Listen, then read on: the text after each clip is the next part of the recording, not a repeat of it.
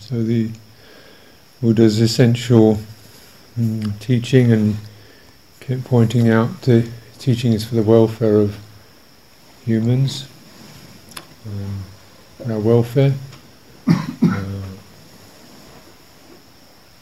to end uh, stress, suffering, incompletion, mm, things not being right, completed, finished, a nagging sense, to end that that quality of you know, restless search, sense of completion, consummation, or so Nirvana is sometimes referred to as a consummation, things are finally completed. There's no more to keep pushing for or trying to add to or. Hmm. And you notice this is, in fact, the nature of experience really experiencing is there's a little bit more going on, isn't it?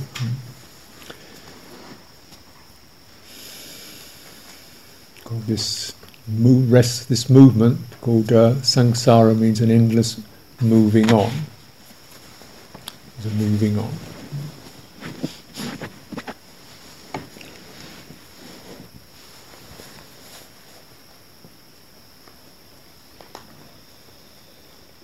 Now, ex- we are referring to experience, actually, it's probably better to talk about experiencing because experience itself is not static, it's dynamic. It's a, it's a constant unfolding or c- congesting or moving or shifting subtly, strongly. Mm? Is there anything static in really in experience? Mm? Yeah. Your experience. Mm? That's the only static thing is a sense, some vague sense of a me trying to, trying to sort it out. and then you thought, where's that? And you realise that when you feel it, that is actually uh, a kind of um, a creation.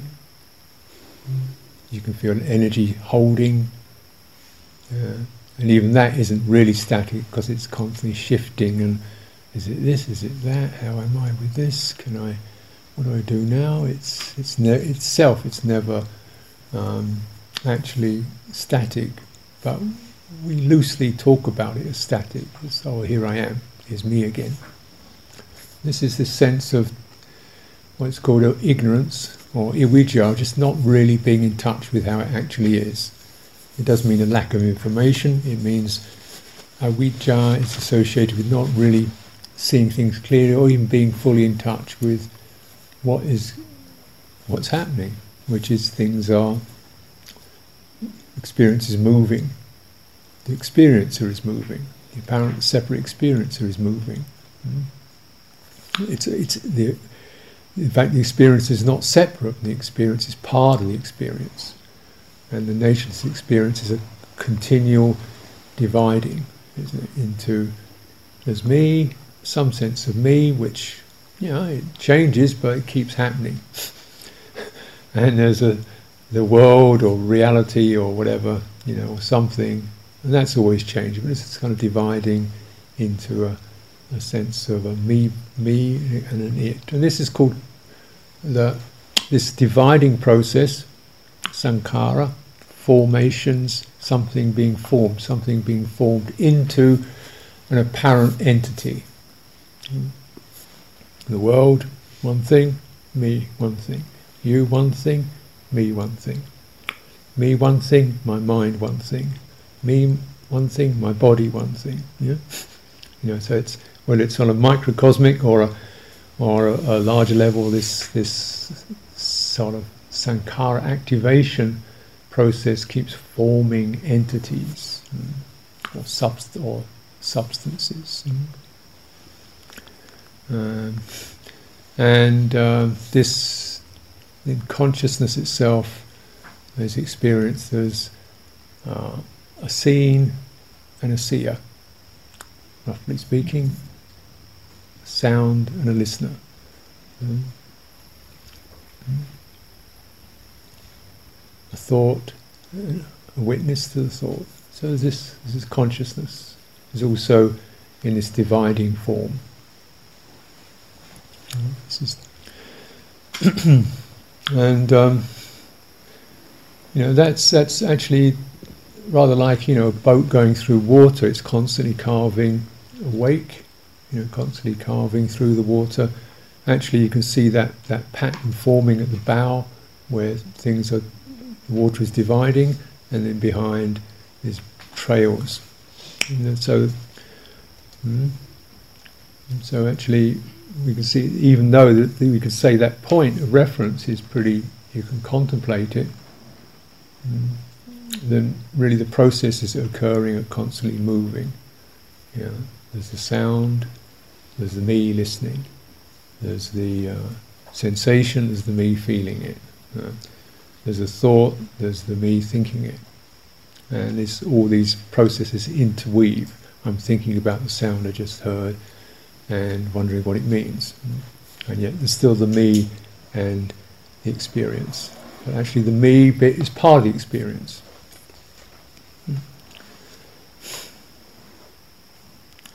Can't be separated from it.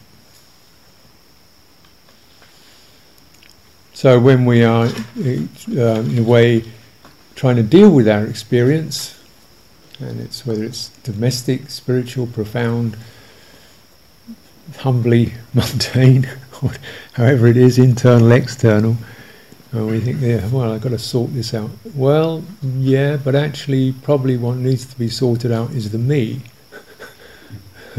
not just the thing, but the me, you know, because they're not separate. And so often this is the piece that's ignored, you know, I will work this out, figure this out, plan this, and I'm not really, the awareness isn't there that the me who's trying to sort it out is part of the conundrum. Yeah. And if we're a little lighter around that attitude, that process of how I, you know, work something out, find peace of mind, get happy, clear my life up, find the answers to my issues. Uh, you know, if I'm a bit clear about that, ho- the holistic nature of that, and begin to recognize, well, that's that's okay, you know, but actually just widen a little, contemplate that pattern, and taking the whole of it, the me sense, which can be sometimes exasperated. Oh dear, how does this work? You know, uh, sometimes kind of pushy, forceful. Come on. Sometimes, oh, I don't know what to do. Honestly, you know, defeated. uh, sometimes, well, maybe I'll just go and do something else instead. Distracting. Yeah. And we say just just bring those two together. Stay in touch. Mm in touch. So then, in a way, just by that bringing things back into touch, what we're doing is beginning to deactivate the division process.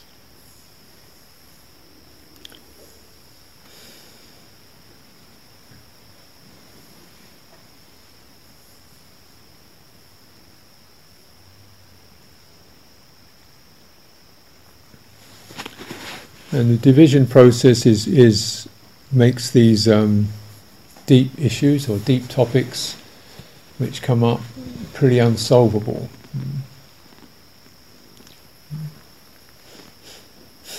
Unresolved, unresolved, they don't come to completion. They come to being shelved, being fixed, being, you know, but then they sort of well up again.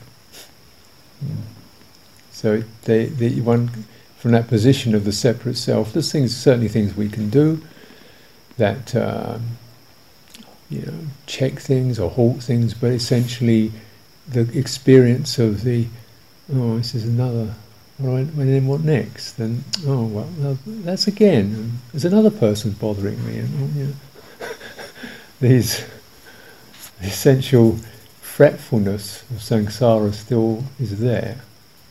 Yeah still nagging somewhere. Know?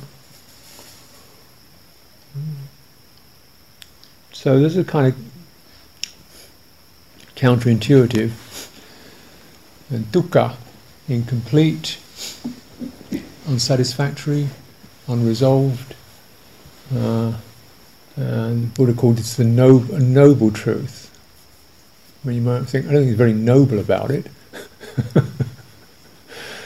but it is a noble truth because rather than it, it if it's properly processed, then the Buddha said this has to be um,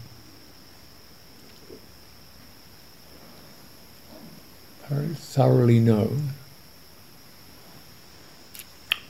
not changed, not fixed, not sorted out, but thoroughly known. So we go into it, kind of almost we deepen into it. Mm.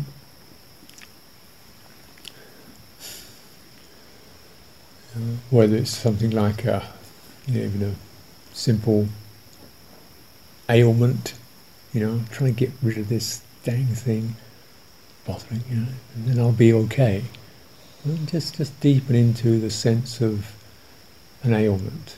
And, uh, be like this, kind of half, not fully there, you know. And here it is. It's it's something to be learnt here. This is the nature of the body. Uh, not to be just philosophical about it, but what has to be relaxed, what has to be let go of. The identity of being someone who can do things, a healthy person, someone who's keeping up with the rest. Oh, that treasured piece has to be relaxed. You know? So every time we, we meet, properly meet suffering, what occurs is a little bit of our identity package has to soften and shift and change and become perhaps more wide more generous, more encompassing. So in a way, it's nobler in that we become grander, you know, and bigger. I have now the space to accept unpleasant feeling. The, the space to accept I can't do everything I want to do. The space to accept I can't fix everything I want to fix. The space to be present with my limitations and so on without oh, how can I get, how can I make it, you know, another way. And in that, uh, there's a sense of, there's a little bit of enlightenment there, actually.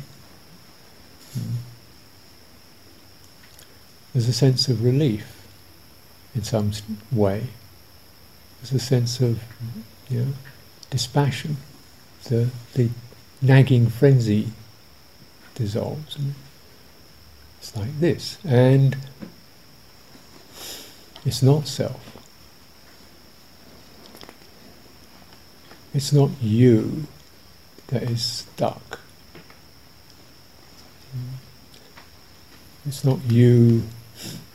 It's not even happening to you. It's it's uh, these are formations, and sometimes just even recognizing as one way of coming coming out of this me trance, everybody gets this. Everybody gets the essentially the frustration, the problem I can't solve, the thing that breaks down, the mysterious issue, the strange, unexplicable, whatever, the frustrating, annoying thing that shouldn't be this way. Everybody gets this in essence. Yeah. Ah, this is part of the package okay, this is part of the, you know. They used to have a game on, I don't know if they still have it, on British television called It's a Knockout, where these people had to go through an obstacle course, squeezing themselves down tubes, and there was a competition with all these various obstacles. You had to squeeze down tubes and climb over trapezes, and the idea was, you know, you go through all these obstacles. And I don't think this is really like a presentation of life. so, say, this is the course, you know. And but unfortunately, nobody told you it was just a setup. you thought it was some kind of real thing. it's actually just a, a setup, just to see if you, what are you going to get wound up about and get frustrated by and beat your head against and get stirred up about. And make into an identity. You know, I'm a failure. I'm a this. I'm a, no, this is just the experience of can't get what I want. can't have things the way I want them to be. Get you? You know, uh, something I'd rather enjoyed. Oh, it's gone. It's oh dear, back again. You know, this is this is the. It's just in another you know, another mask over this, these these fundamental qualities of dukkha. Mm. Mm. And so we begin to actually, oh, that's what it is. See through the mirages. And that actually the heart becomes more generous, more sensitive, more skillful, actually. And we begin to get a sense of the origin of um, this conflict, inner conflict. And essentially, it's the, something called thirst, tanha, the thirst for something to, some quality or some aspect of experience to fill me up. And um, to take away that, that nagging bit. Is there something I can consume, to take in, that will take that away, whether it's uh, food, you know, sensual objects, essentially. Something I could put in there to, to take that away. So it's this kind of pulling. And very major form of pulling is the pulling to become something, to form a solid entity who is free from suffering. Sounds convincing enough, doesn't it? Sounds quite legitimate um, aim. Let us all aspire to, to complete freedom from suffering. That's what it says. But it doesn't say let us all aspire that we can be be people who have no suffering. It says, let us aspire to the release of suffering. And this is to do with the release of self, release from self. With its narrowness and its demands and its limitations and its low tolerance and its, you know, all that, mm, that experience. Mm, this thirst to be something the thirst to get away from something, from having to be associated with you know, painful bits and pieces and um, unresolved topics and so forth. You know, let me get away from it. And even in meditation, this becomes, these energies take over, um, and in a way that's fair enough. You uh, do need, we do need to become a little more solid, stable, collected, uh, and begin to recognize that that which gathers and collects and stabilizes actually is not an entity, it's an energy. Mm. So, as an energy we call samadhi, collectedness, uh, where there's a sense of energies gathering, uh, an embodiment energy becoming more stable, more, cl- more uh, unified, more alive, but that's not a, there's not a person there. Actually, when you look at it, it's not even really a, a physical body there. There's an embodiment energy that begins to gather and collect and feels pleasant. Yeah. Uh, but for an aware or awakened person does never uh, ascribe to the notion, I have got this, I have made this, I have become this to say it, this is what arises. It's arisen because of the absence of, um, you know, diversification, the absence of this breaking up, scattering of, of into various objects, the sense of relinquishment of that. Therefore, this is what occurs. It's quite a natural process. Yeah. If we stop being disunified, we will, unification occurs. Yeah? And how do we become disunified? Because we chase this in the future, remember that in the past, hope for that thing to arrive, stop, know, we break up. Our experience breaks up into past, future, self, other, should, shouldn't, want, don't want. It breaks up into these various yeah, sub experiences. Yeah? And if that can be relinquished, that all this breaking up into past, future, self, other, so on, what I should be, what I'm not, if all that breaking up can be just held carefully and steadied and breathed through, it starts to dissolve and melt into a into a unity. Present, present, present.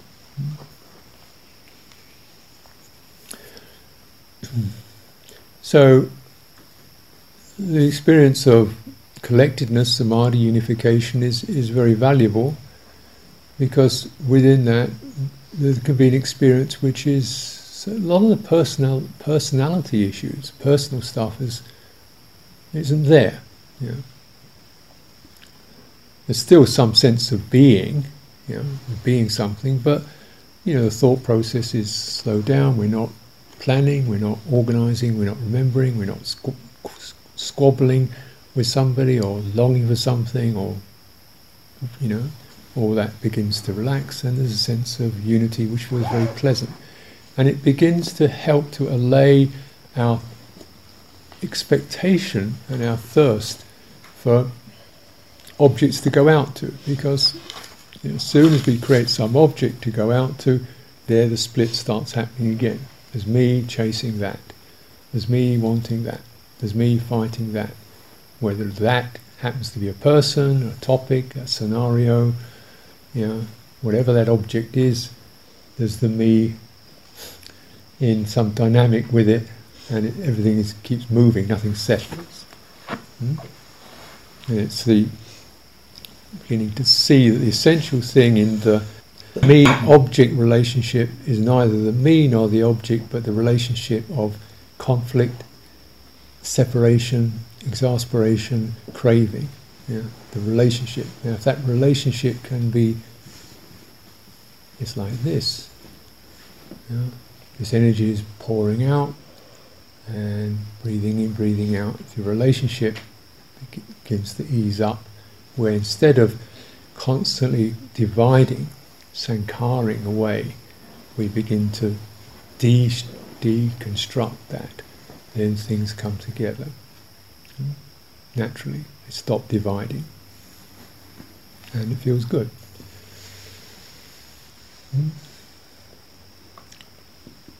And you begin to really enjoy that degree of calm and ease and peace in the here and now that that provides pretty essential reference just to, oh, there's this also, this also can be experienced. Oh. And this also can be experienced, and it's hmm, the way it's experienced is through some kind of relinquishment. That's an interesting one. Relinquishment of the future, of the past, of you know, all the things I could be doing, a gentle sense of now just put that aside. It's this gesture of relinquishment begins with something called viveka. We step back, we widen, we relinquish and let go of things.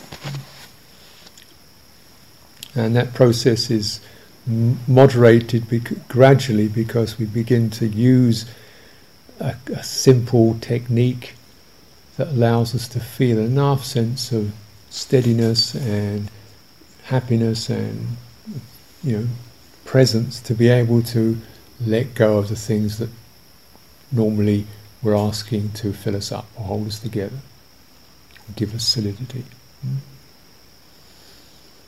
So that you know, when you in order to realize or experience relinquishment, you have to be held by something else that takes away that restless reflex to have something to hold on to. Hmm? You understand?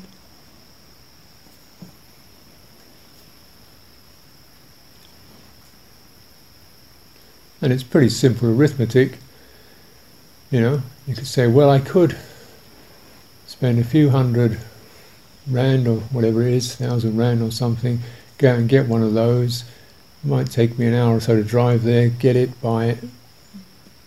Yeah, really feel good for, oh, good half an hour, an hour or so. or, or I could sit here and spend half an hour, an hour not buying anything, not going anywhere, and relinquishing, which would make me feel peaceful for something more long lasting and sustained. That isn't, and it's not just that it's, it's a pleasant abiding, it's also transformation of one's, one's reflexes.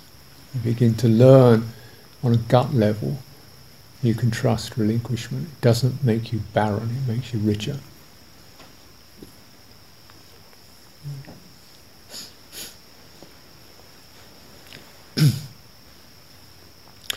Now, the process of or this this quality called sankhara formation, mm, that which gives things makes things into forms, separate forms. Mm. Yeah. It's a strange notion. Comes from the root ka, ka to make, kara to act, to make, san that which is conjoined to making. It's a, it's a maker of things. Mm.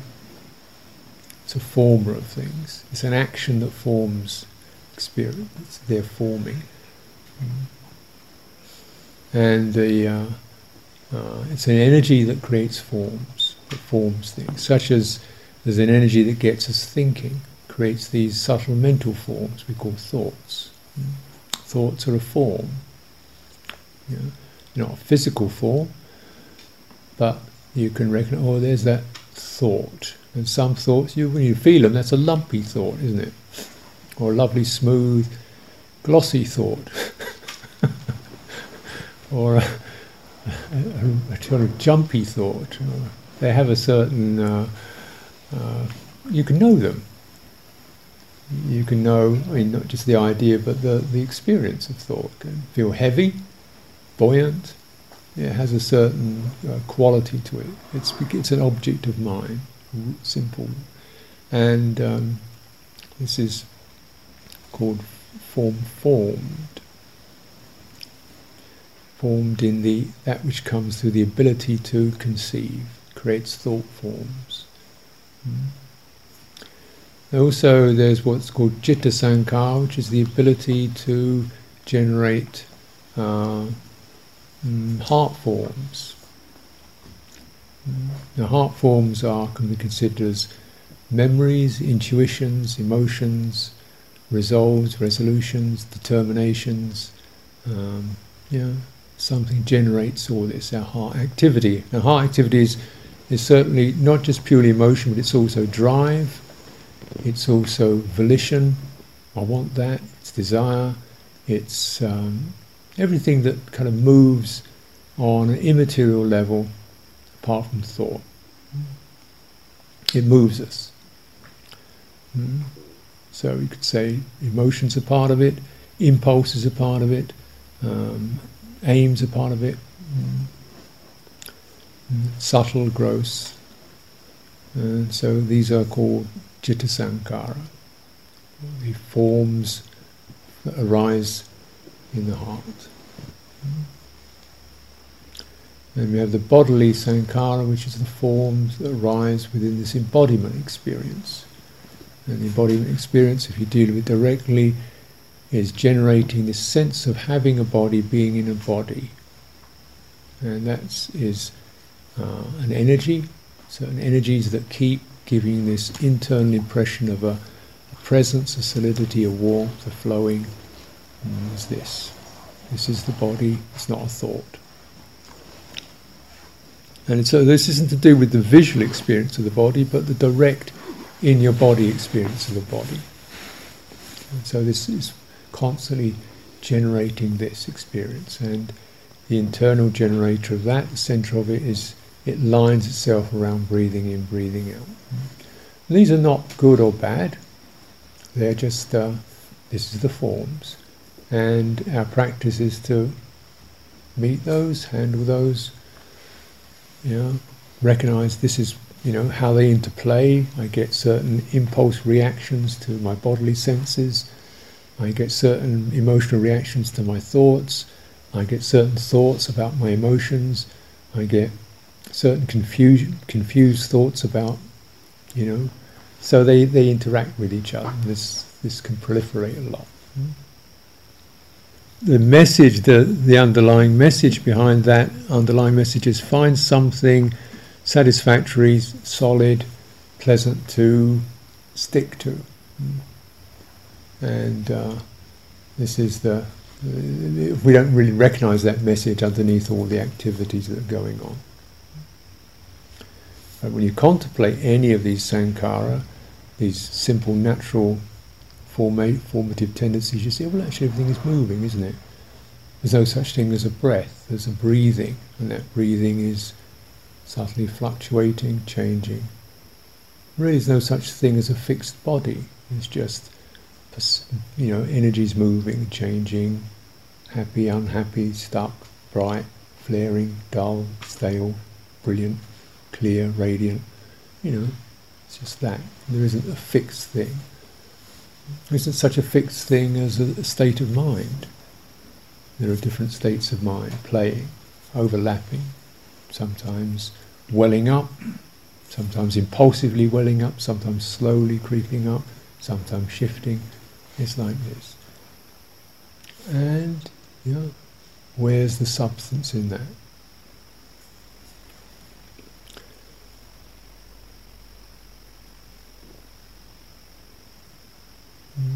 This knowing of insubstantiality or impermanence gives rise to a sense of great dispassion. Mm. It's like this. It's not self. There's nothing really need to cling to or hold on to. Um, and this allows these uh, forms to begin to come into harmony rather than, you know, because we're not then we're not putting this tanha, thirst energy into them. Simply speaking, you know, because perhaps the most, you know, the things that I'm not really no longer trying to control my thoughts or participate in them or give them a lot of credence. They're just energies moving. Um, the articulation process, the process of forming thoughts is there. It's just like clouds in the sky. Mm. becomes more di- when you become more dispassionate towards your thinking process, it tends to lose energy, or the energy of it begins to settle, and you find thinking sort of fades out. Mm. As long as you're having issues with your thinking, then, or you're, you know, putting energy into it, well, then it doesn't fade out. And sometimes, of course, yeah, we do need to put energy into thinking. It's not that one shouldn't, but the one should have some say over it. So it's time to. This thinking is going nowhere. It's pointless. It's causing me difficulties. It's conflict. Lose interest in it. So the process of viveka and dispassion is one where you, you begin to kind of step back from the narrative of your thought you know, the engagement with the narrative and this sense that if I keep doing this, it will come to completion. Well, it doesn't. It just hops to the next topic to think about.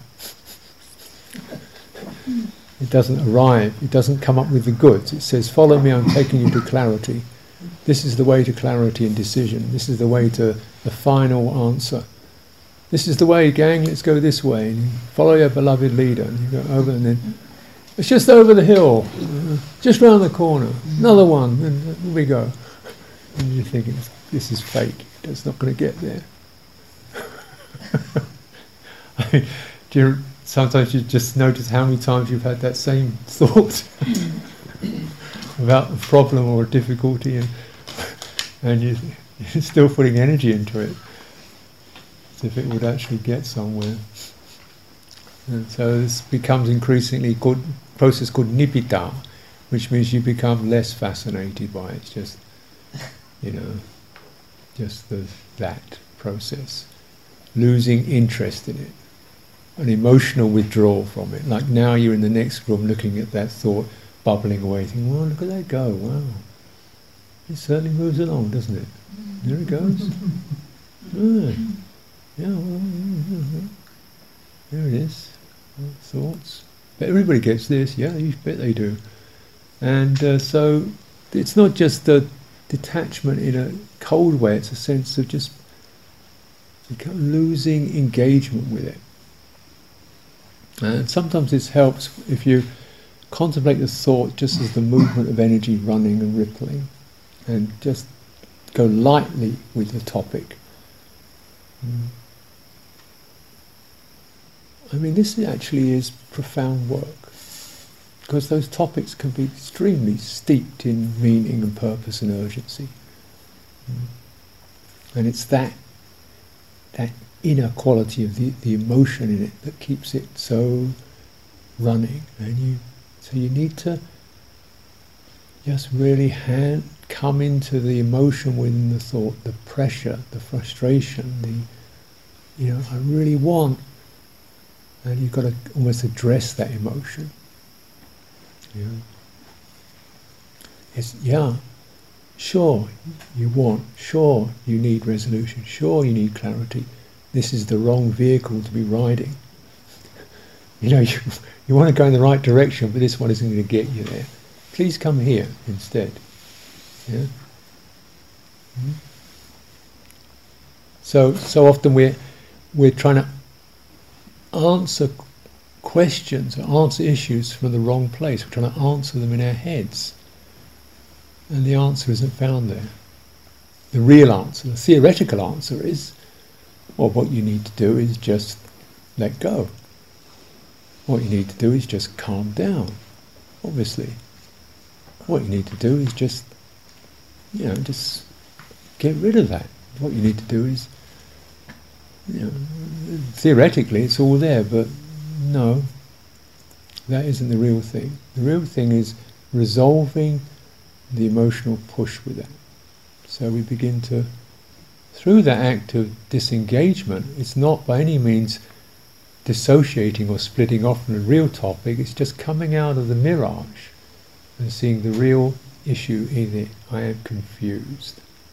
I don't like confusion. Okay, that's the topic, isn't it? I'm uncertain, I don't like uncertainty, I like certainty. That's the topic. Yeah.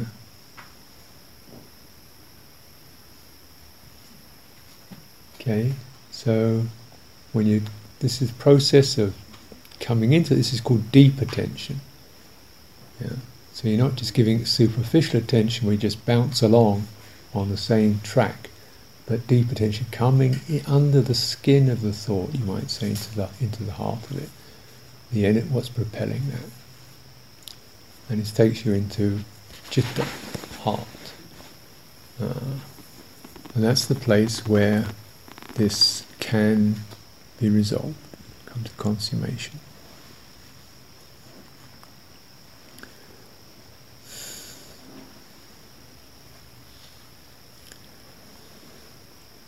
Through two pr- primary processes. One is the samadhi process, samatha process, and one is the wisdom process.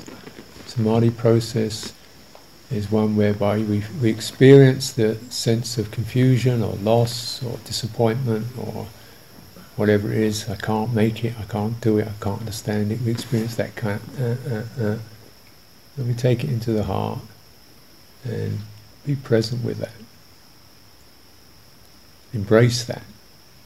Stop dividing. The sankhara divides it, cuts it up into thoughts and should be and projected future re- resolutions. Stop dividing it, deconstruct that, and embrace it in the heart. Mm. Like it's some strange orphaned mongrel that you're taking in.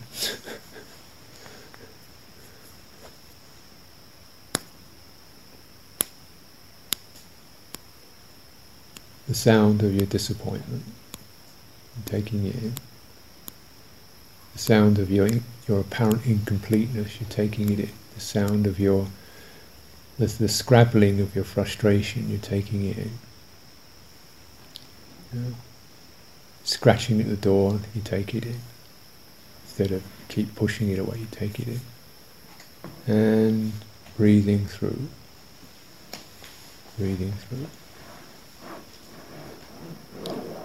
So the essential quality of the breath, breathing formation is it gives one the sense of a, a, sta- a stability that's not rigid, it's a dynamic flow of vitality that's flowing through these somewhat afflicted, stuck places.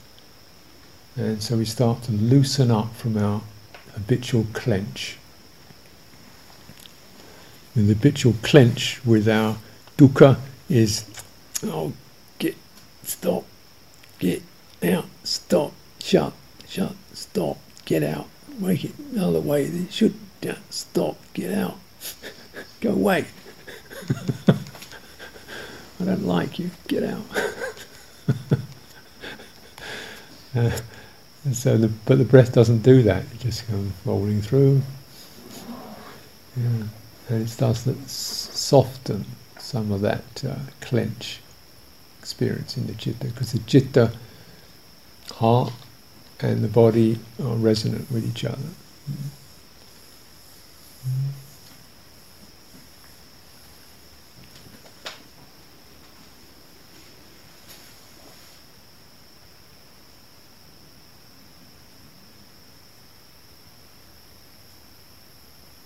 And when the in that place of the heart, when the you know, when that essential friction between my apparent self and my and the disappointment or the problem begins to soften, there's a transformation, change can occur.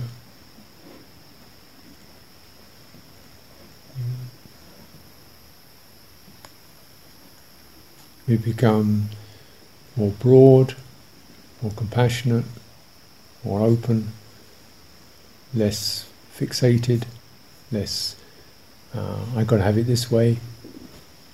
And we're able to open to life. And it's because it's not self, it's not the way I want it to be.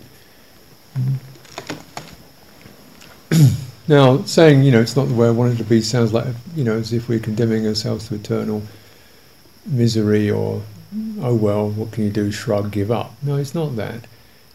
It's not the way I want it to be, but it's the way it is, and something can change here. And what can change here is the I. Yeah. And this is the uh, the, the uh, unerring beauty of that particular truth something can be abandoned, and it's this uh, thirst to create a separate self. Mm-hmm. Something stops.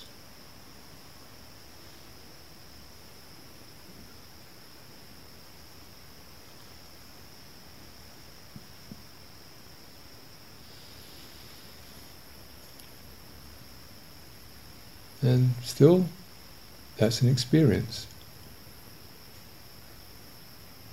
It's not, there's no experience. There's the experiencing of that stopping of the movements and the formations.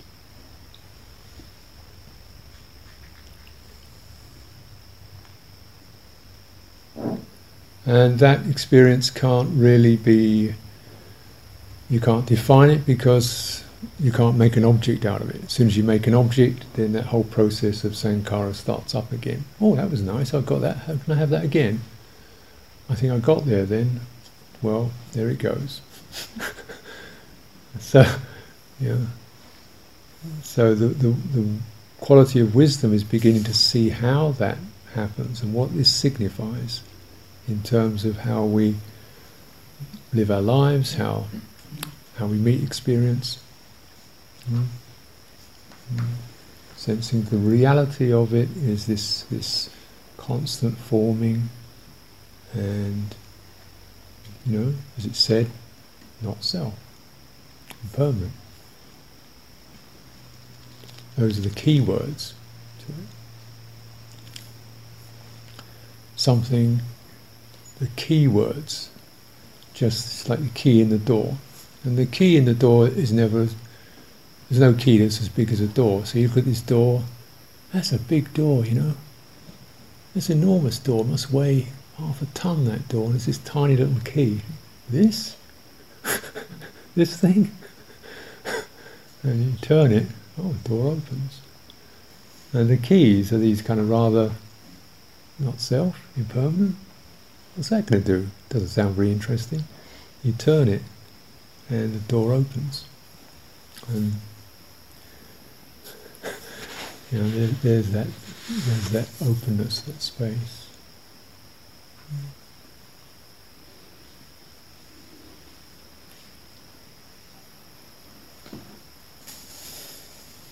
To meet what arises. Now, generally, the hot point for us is exactly in the heart. This is what it all comes down to the bodily experience that we're trying to strengthen, encourage, and grow and enrich is to support this process of liberation of heart, liberation of citta. This, the Buddha, is one definition of what's meant by enlightenment, liberation of the citta. And the bodily thing, cultivations are there to provide the strength, the capacities, the encouragement, the nursing, the you know, support for that liberation. And we might say the nexus of what occurs in the citta, I've loosely called it feeling, but if we look at that, the English word feeling, and we start to actually look at it from a Buddhist perspective, the three particular features there. One is literally feeling itself, which is just the quality of agreeable or disagreeable. How is this striking? Hmm? And there's a quality called perception, which is to do with the meaning, the impression, um, which could be anything from um, uh, visual mean, a visual impression like, oh, there's that memory of my son, my friend, my partner, my dead so and so. Or it could be, oh, that sense of here I am again, you know, impression of myself, perception of myself as being a certain way. So we carry around a lot of these little identity cards in our chittas. This is what I am. This is me. You know, this is what I am. uh, uh, and they're not necessarily always that pleasant or attractive. Perceptions of self, perceptions of other, um, perceptions based upon in the future, or this is what could happen, or will happen, or should happen, perceptions based on the past. And you can't really occupy yourself with any of those perceptions for very long without experiencing some suffering, some sense of incompleteness. There's the past, you linger with that for a while. And, oh, that was good, good. Oh, that was so nice when that happened. There's a sense of, you know, loss or regret oh dear, that was a shame, that happened. Loss, regret. If you linger on perceptions of the future, it tends to resolve into, well, what if, and could I, and will I? You know, certain restlessness and worry, or even anxiety. What will happen to me in 10 years' time if I don't get one of these? If I don't get a job, if I don't get a partner, if I don't get a house, what's going to happen? You know, what's going to happen to this body when I'm 85? You know, oh dear. So if you linger on perceptions of the future, it tends to come into these, these places. Perceptions of yourself, you know, and perceptions of others. So these are typical topics of perception, and they they bring with them certain qualities of feeling. So this also we could say is an aspect of of what we generally in English call our feeling world. There's perceptions of you know, the gardener who turns up late, conceptions of the driver who is always never filling the car up with petrol when he should do, perceptions of others yeah. Yeah. who aren't quite the way I want them to be. Yeah. Perceptions of myself who isn't quite the way I'd like her or him to be. See what I mean? It could be just little. That was a piece I, re- I really blew it then, didn't I? you know, little pieces like that, mm. or this perceptions of myself being hurt or abused. Well, there it is again. So these are the, whatever the narratives that, that spin out around these particular top, topics, these perceptions, and they bring with them feeling. And very often, what happens in this process is that the chitta, which is experiencing this realm, begins to project its scenarios onto the sense world. Like, oh, he reminds me of. This is not necessarily conscious, but there's a. Oh, he's one of those. So, yeah, you know. Oh, it's another one of those gardeners, you can't trust them. you see what I mean? You know, we, we easily take this, this blueprint and begin to turn it out onto the ongoing apparent outside world. So then it seems to be confirmed. Now, the, the third aspect of what we would call generally feeling is is um, activation, reaction. You know, you see the thing, it reminds you of this, you jump. You hear the sound, it reminds you of this, you jump. You see the image, it must mean this, you jump. You feel the feeling, oh, I better do that, you jump. Yeah. You hear, you get that strange wobbly emotion, oh, it's that again, you jump. Yeah. This is jumping, sankhara, or you push, or you recoil, or that activation. This is this is the piece. Now, in practice, what we're beginning to recommend is this sankhara itself is the piece, the jumpy piece is the piece to work with. It's not easy to clear perceptions. Yeah. You know, I wish I could have a perception of myself in a more more gracious way. And so, you know, I want to like myself, be nice to myself, not have a bad impression of myself, have a good perception of myself. Yeah, it'd be nice, but the main thing is when we don't, when there isn't a constant reaction to those perceptions, they begin to lose their power. Now, yeah. This is the piece that we don't necessarily know.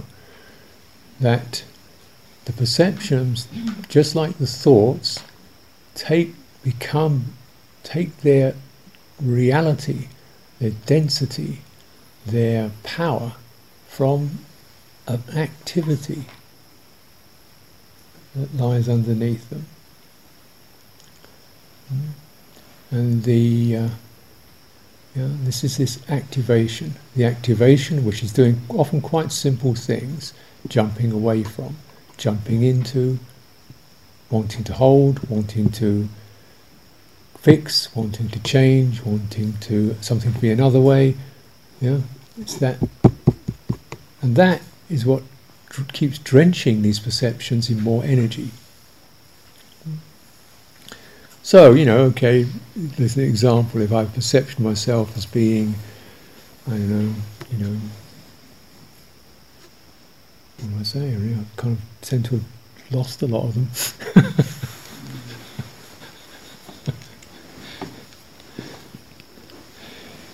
you know, but maybe something can come up for us is that, particularly the people of a compassionate nature, is you, you feel you have this perception of that you're not doing enough to help.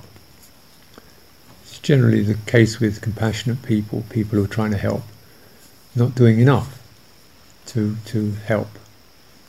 I always see another problem. I've got to fix another one. Uh, you know, the problem solver. That particular quality comes up. You know. Mm-hmm. And there's a perception of oneself as not doing enough, being slow, not accomplishing enough, not getting things done. Another problem to solve. That perception of the of a kind of a self that's constantly trying to, you know, and isn't getting it, isn't making it. This one, uh, and it, so it starts to we start to activate more to get more things done, or to find out how we can more effective or efficient, or make people happy, or make things right. You know, so we the activation we still buy into that and keep activating. So that actually though we imagine that will that will arrive at a feel at the sense of oh right I've got it all done. It doesn't because it's like you you the activation keeps that perception alive. So even though you do more the perception of not having done enough still remains there. And there's another thing you haven't done. So you know certainly as a, in my life I can think of well, I haven't. First of all, I didn't didn't know properly all the training rules, so I learned get those learned. But then there are sub commentaries on the training rules, sub sub commentaries on the training rules. So you study more and more. Oh well, it's all that. It just goes on and on, and you still don't feel you're really pure. and then there's whatever the chanting is or the meditation is, and you still don't feel you've really got it together. There's a you know somebody else has gone into some deeper, finer space. He didn't make that one either. And then um, you know you've got to you know run the monastery, teach things, and you never quite do enough in that either. And at the same time, you've got to relax and look cheerful.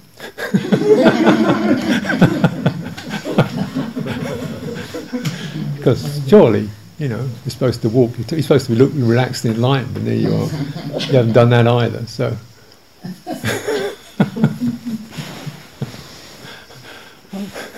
I mean, I don't know. I, yeah, I think I do okay, but I can sense those those kind of tendencies. In way, back off. Just careful now. We're trying to aim at being a satisfactory self here. Uh, danger signal. So then these, these, these simple characteristics like impermanence, not self, and unsatisfactoriness become actually tremendous warning signs because here you are trying to arrive at being a satisfactory, complete person, solidly, permanently satisfied all the time, doing the perfect work, getting everything done, making everybody happy. And you, when you blow it up like you think, what a farce, of course you can't. you know, you kind of bring it out and you say, what, what was doing that? Yeah. And so you begin to question that and how much one's craving behind it.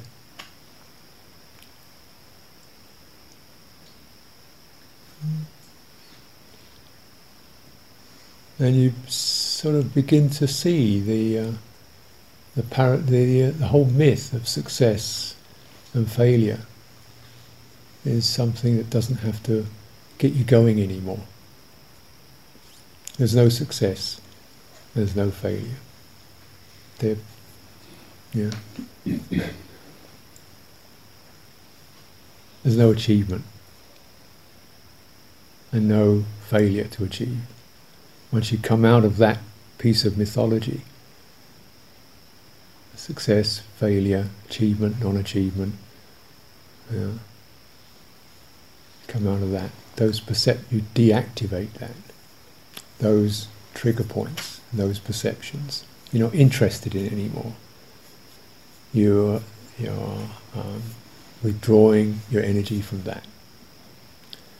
Now that may seem like well you just give up on life, but no. When you when your energy is withdrawn from that, then you do what you do because of purity and you're not asking for results anymore. And naturally, the collected mind, its nature is to radiate. It does it for you. Hmm? We don't have to establish these perceptions of ourselves as being any of it.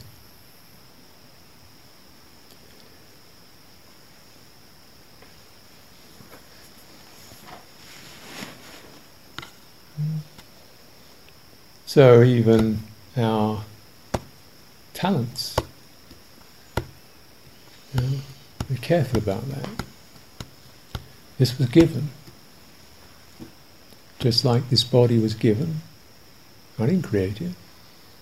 This body was formed, life forms, energies, parents, earth, air, food, water. I didn't make this thing. I'm always complaining about it all the time. it was given. When I take it as my possession, then I start to, oh, I don't like this bit, you know. but it was given. Did you create it? Hmm? If you don't create it, how can you say you own it? How can you say if it was, it was given to you, how can you say how it should be? What is it that does that? Hmm? Similarly, you know, the uh, energies of compassion, kindness, clarity, are they some copyright that these are just mine? Nobody else has them. I generated them all. Could, couldn't one just be grateful for there was a little bit of compassion? Oh, how wonderful! You know, and this is something that human beings experience. There was some sense of courage, some sense of patience that happened in this one. How beautiful! This was a gift. It was all a gift. Hmm. And when there's no appropriation of that, when there's no selfing around it, this gift can be what a gift is. Hmm? Arising, mysterious, surprising, flowing, offered. Hmm? Hmm? Turns life inside out.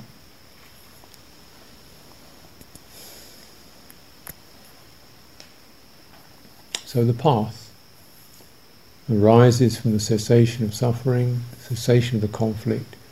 The path arises of wisdom, compassion, sharing, and so forth. Mm. The path arises from that. Mm. Becomes our, our, our manifestation of Dhamma. Nobody owns it. Nobody appropriates it.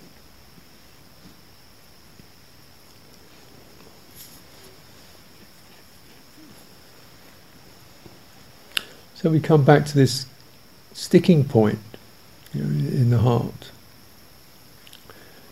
Mm.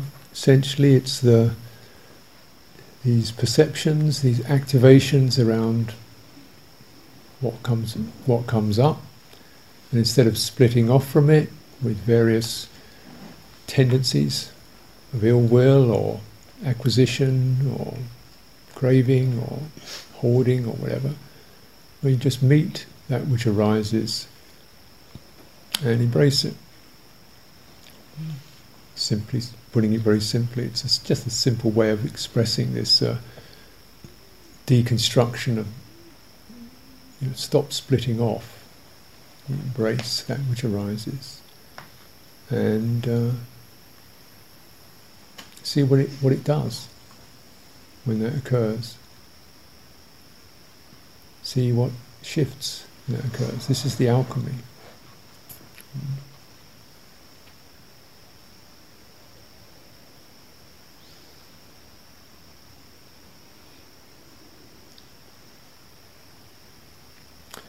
So let's pause there.